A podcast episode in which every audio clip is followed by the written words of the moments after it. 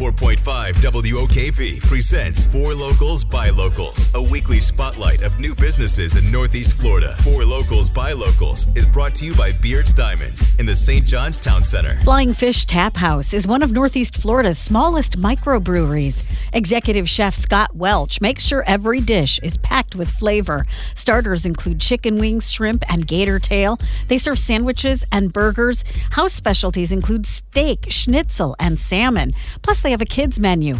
But it's all about the libations at Flying Fish Tap House with more than 25 wine choices, seven bottled beers, and a selection of draft beers and cocktails.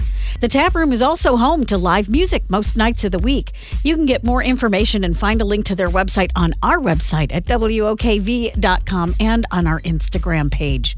If you have a new business you'd like to spotlight, email us at news at WOKV.com. Laura Vaughn, 104.5 WOKV.